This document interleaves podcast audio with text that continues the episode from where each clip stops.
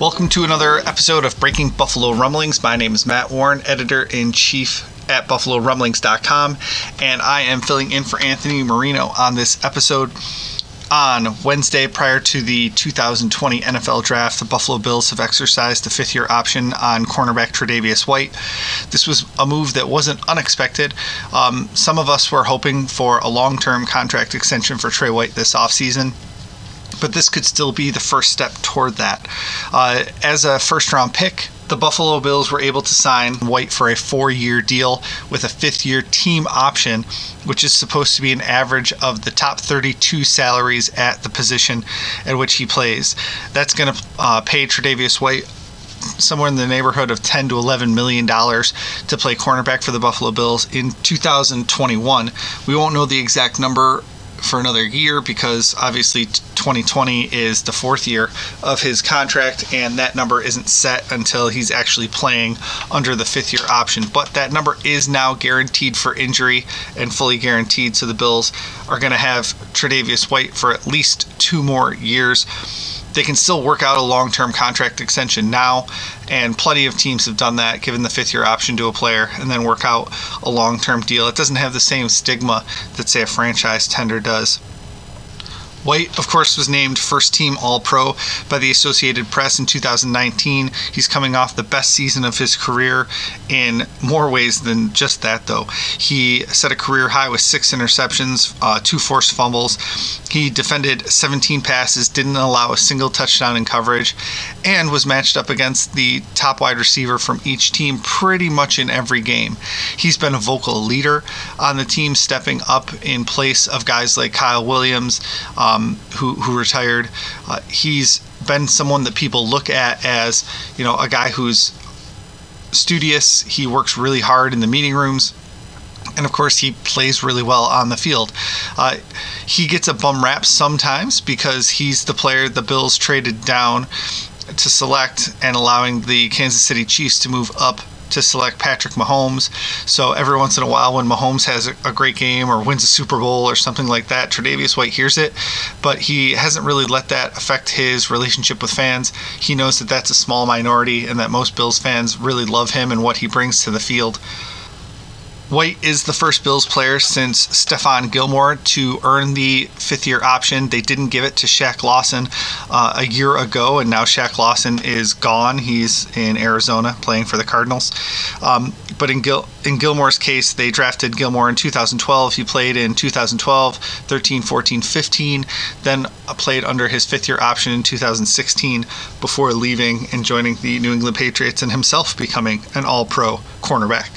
White is just the 3rd player from the 2017 NFL Draft who has had his 5th-year option exercised. Marshawn Lattimore, the New Orleans Saints cornerback that the Bills may have taken at number 10 instead of Tre'Davious White, his 5th-year option was exercised by the New Orleans Saints.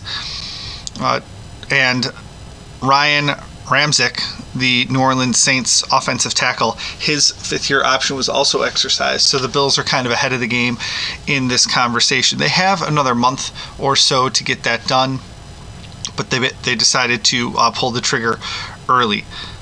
Considering how much of a no-brainer it was to bring White back, that doesn't surprise me at all. Now let's take a look at the cornerback position for the Bills heading into the 2020 NFL Draft and the 2020 offseason. Now that Tre'Davious White is under contract for 2020, they have 3 cornerbacks under contract past this year, Tre'Davious White, Cam Lewis, and Taron Johnson. Still not enough for them to be like ignoring the position in the 2020 NFL Draft. Josh Norman is under a 1-year contract. Levi Wallace is playing 1 more season on his contract. Then he becomes a restricted free agent. Because he's a former undrafted free agent, the Buffalo Bills would have to tender him at the second round restricted free agent tender a year from now in order to keep him for the 2021 season and receive anything in return should he leave. They can tender him at the original round tender, but wouldn't get anything back because he was undrafted. The second round tender is about salary cap hit of $3 million or thereabouts. So that's a pretty big decision. Do the Bills tender Levi Wallace as a second-round restricted free agent and pay him a $3 million salary a year from now? E.J. Gaines is only on a one-year deal. Josh Norman's only on a one-year deal. So they're going to have to address the cornerback position a year from now, even with the fifth-year option for Tre'Davious White. How they want to do that, is it with a player in the 2020 NFL Draft? Is it by tendering Levi Wallace? Is it by signing a contract extension with one of the guys they have, or finding somebody else like they've been doing pretty much every season since Sean McDermott got here, finding a guy who they can just sign and plug in to that role and play opposite of Tre'Davious White? Just because Trey White has been such a stud, they've been able to lock him in at one position. On the other side of the field, they've been able to just kind of go with whoever they can find and plug him in. So, I mean, obviously Tre'Davious White really gives them a lot of flexibility because he can play against teams' top wide receiver. He can lock them down. Maybe he'll give up one catch here or there, but has just been so... he's blanketed some of the best wide receivers in the league over the last year, year and a half. He's just really come into his own, and it's great to see that the Bills are going to get at least one more season out of him. I'm still hoping that he sets the market at the cornerback position, which may be a reason that they didn't sign a long-term deal. White may be kind of pushing that off for another year or two so that he can get the best, highest deal. You know how contracts change, especially now with the new CBA. They can negotiate new television contracts.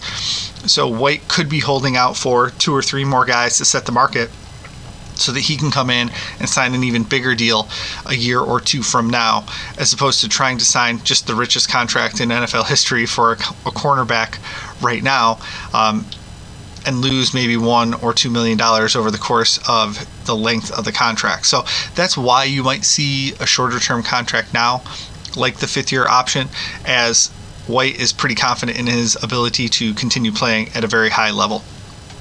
That's going to do it for this episode of Breaking Buffalo Rumblings. Next time you hear from us, it'll be Anthony Marino talking about some Buffalo Bills draft pick. So stay tuned to the Buffalo Rumblings channel, our Twitter feed, website, everything like that, as we cover the 2020 NFL Draft.